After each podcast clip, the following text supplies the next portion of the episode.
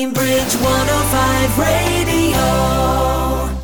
My guest today, Juliette Butler, who is the Wildlife Trust Training Workshops Officer.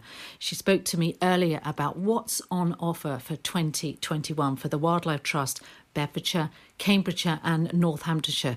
Now, they've had to really rejig everything to produce some fantastic online workshops, and you're going to hear all about it. But the first question I asked Juliette Butler was What is the Wildlife Trust? What does it actually do? The Wildlife Trust is basically a conservation charity, and across the UK we have 47 separate offices.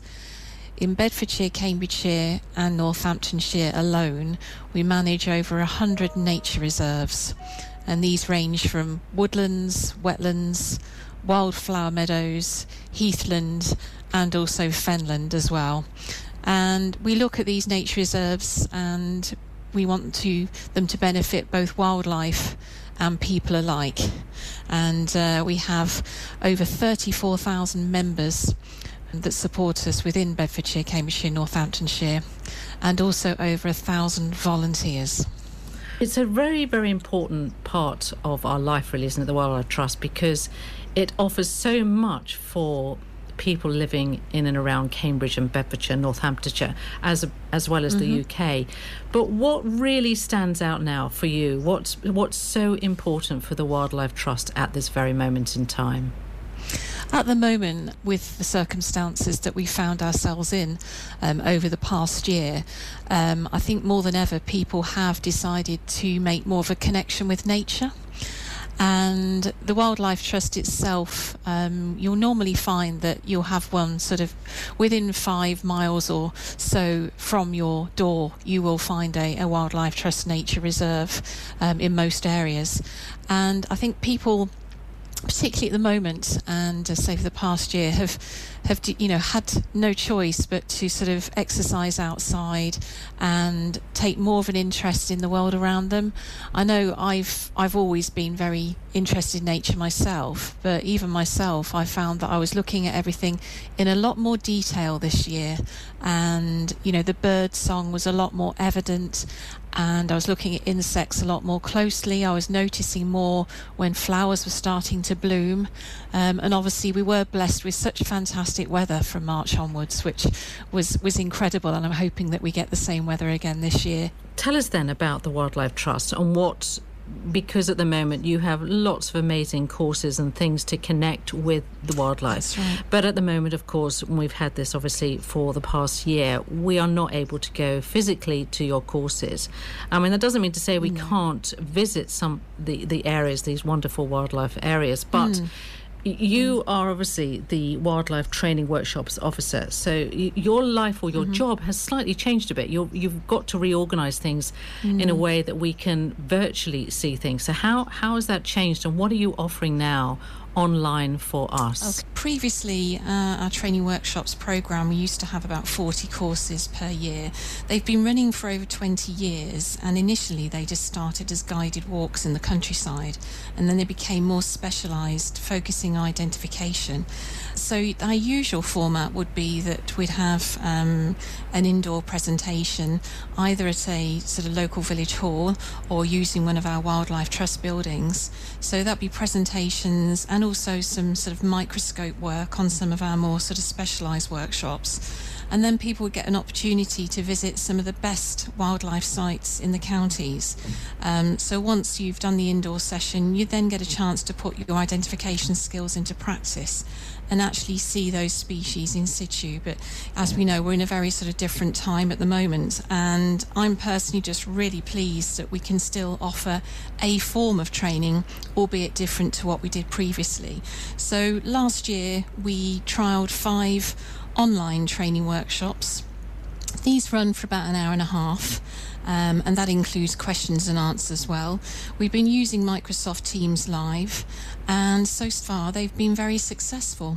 So, following the success of the workshops that we trialled last year, we now have 20 plus um, for 2021, which are online. We did include an outdoor element, um, but unfortunately, um, obviously we did have two outdoor elements incorporated in our January workshops, but obviously due to the recent guidelines, they won't happen. So we have some optional outdoor elements involved this year, which hopefully um, later on we might be able to run. But just to give you a little taster, um, we did have one on raptors this week, so birds of prey, which took place on Tuesday evening. We had over 100 bookings for that, um, very well received, and that was with Henry Stanier who's um, a monitoring research officer based at the Great Fen in Cambridgeshire. Um, we've got tree identification, which is the next one, which is taking place on the 27th of January. But we like to categorise them, so we have workshops on insects, we have workshops on mammals, we have wildflower workshops too, and towards the end of this year, we have got a couple of spoon carving workshops, which I'm really hoping will go ahead because they're obviously practical courses, and those two will be face to face in a group of six for each workshops. The the response, obviously, as you say, a bit of a slow, um, sort of slow moment when we first had the lockdown, the first lockdown March. But it sounds like people are getting more and more digitally aware and wanting to learn more and more about the wildlife and, and what's out there. When you say you've had a mm. fantastic response, who who are the people that are, are wanting to to learn? Getting more people interested now because of lockdown and pandemic. I do think the online training workshops, because they're run in the evening in the week and because they are only an hour and a half, we are attracting a different audience. Um, they are both members of the Wildlife Trust and non members, so a mixture of both and it does seem to fit into people's week. Obviously, previously, the face to face workshops, they were usually run on a full day over a weekend. So some people probably couldn't commit to that, and also some people may have been a little bit daunted by that, you know, spending a, a whole day on a, a, specific uh, topic. But then again, you have got the people who would prefer that format. So I think we're getting quite a lot of different types of people attending now, um, which obviously is a good thing as an organisation, and it also gives people, um, you know, something to, to do in these these odd times that we find ourselves in. And there's been a lot of talk recently and about bees and the government allowing certain pesticides to be used now. Do you find that people mm. become more interested in things that are present and topical at the moment when it comes to wildlife? Obviously, because of the bees. Do you find that people want to tap into the information from the website and from the organisation? People do obviously um, see the headlines and you know their inquisitive mind would like to find out a little bit more. Um, where possible we do put information on our website to actually help people um, in making their decisions on, on what's actually um, being put in the in the news. From the sort of training workshops perspective, um, we have got a course, for example, this year on solitary bees. So not bumblebees, but, oh, but solitary bees, which people do see in their gardens. Yes, um, and the gentleman who's actually uh, running that workshop, he does actually work for us, but he is um, quite an expert and that was something I must admit I was noticing quite a lot in my garden uh, last year. um, I have a little bee house in the garden, and you can see the little bees going in and out, and it's quite fascinating. So yeah, it's um, obviously we do get inquiries from people once they've started seeing something on the news, and then usually that is sort of um, dealt with appropriately and um, you know forwarded to the to the right people. But I'm probably not best placed to sort of answer on uh, on that type of thing, I'm afraid. I, th- well, I think that's quite a, a, very good answer, actually. It's really enlightening to hear yeah. about the single bees, which I really hadn't thought about that much. And when it comes to wild wildflower um, gardens, and I, I yes. get I, I, get the impression, and, and this is probably right in saying that the, the Wildlife Trust is really the font of all knowledge for people that want to go out and explore. So they have this go to website if they've seen something. And as you say, we're out more and more these days because of the pandemic mm. and lockdown, and we're noticing more things around us than we've ever done before. So these mm. workshops mm. are really, really fantastic because people can access them mm. now. If they're not able to go physically, they can get them online. So when it comes to things like wildflower mm. gardens, which is probably now the time, isn't it, to think about planting your wildflower gardens or fields. Yes. This this must be mm. something that's quite topical too. Yes, definitely. In fact, we have got an introduction to wildflowers um, on the 30th of June So that's a nice introductory workshop for people to to attend. Um, yes, we're we're sort of starting to think of um, brighter days ahead now, and starting to think forward to the spring and uh, planning our gardens. And a lot of people out there might be sort of thinking about getting ponds put in as well, which I'm sure has increased um, last year when people were were sort of thinking of thinking of things they can do as their own little projects. And obviously, a pond is a fantastic um, thing to have in your garden because it does attract all types of wildlife, as do wildflowers. Um, but yeah, if anyone would like to know more about um, wildflowers and identification, then th- that workshop would be definitely for you. And I think with all these workshops, um, obviously some would appeal more than others to certain people. But if we can, when we're on our daily walks and we're out in the countryside, if we can just start to identify some of the things that we're seeing around us, it's really beneficial for ourselves because it, it's really nice to know what you're looking at. I mean, obviously, that's not possible for everything we see, but it's just nice to have a bit of knowledge about what's around us. And some people take that further. I mean, we've had people who've actually attended workshops previously mm. who have gone on to become county recorders.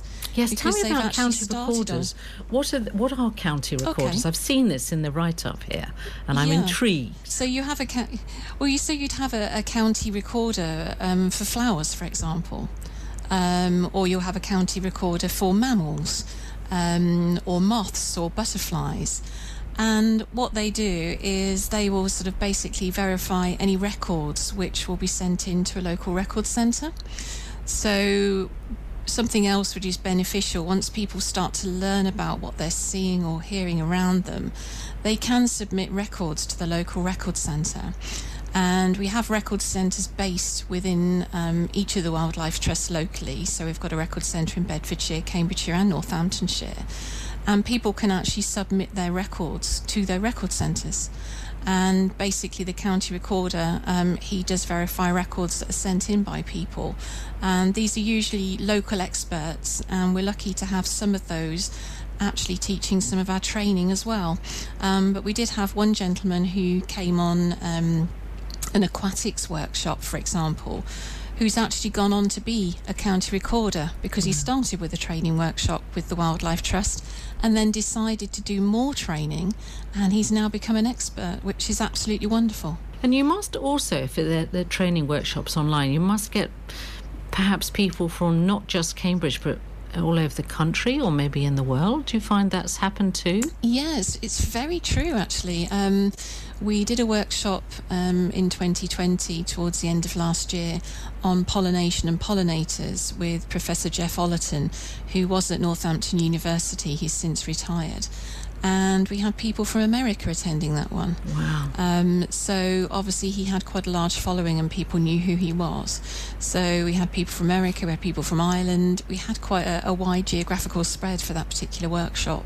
And he has just recently published a book as well. So, you know, sometimes it, it does depend on, on the person as well um, and the following they have. Our own chief executive, Brian Eversham, he runs several courses for us as well and um, you know they're they're particularly popular as too, and you know very good at, at training. So uh, we're just very lucky with the caliber of trainers we have. And the fact that they're happy to do the training for us and they see it as something very important. Oh, that was Juliette Butler, who is the Wildlife Trust Training Workshops Officer for the Wildlife Trusts for Bedfordshire, Cambridgeshire, and Northamptonshire as well do have a look at their website, which is wildlifebcn.org and then forward slash events. It's got all the wonderful online courses. I've just been looking at them at the moment, actually, and they're all through. They start from January, go right through. Really, really interesting indeed.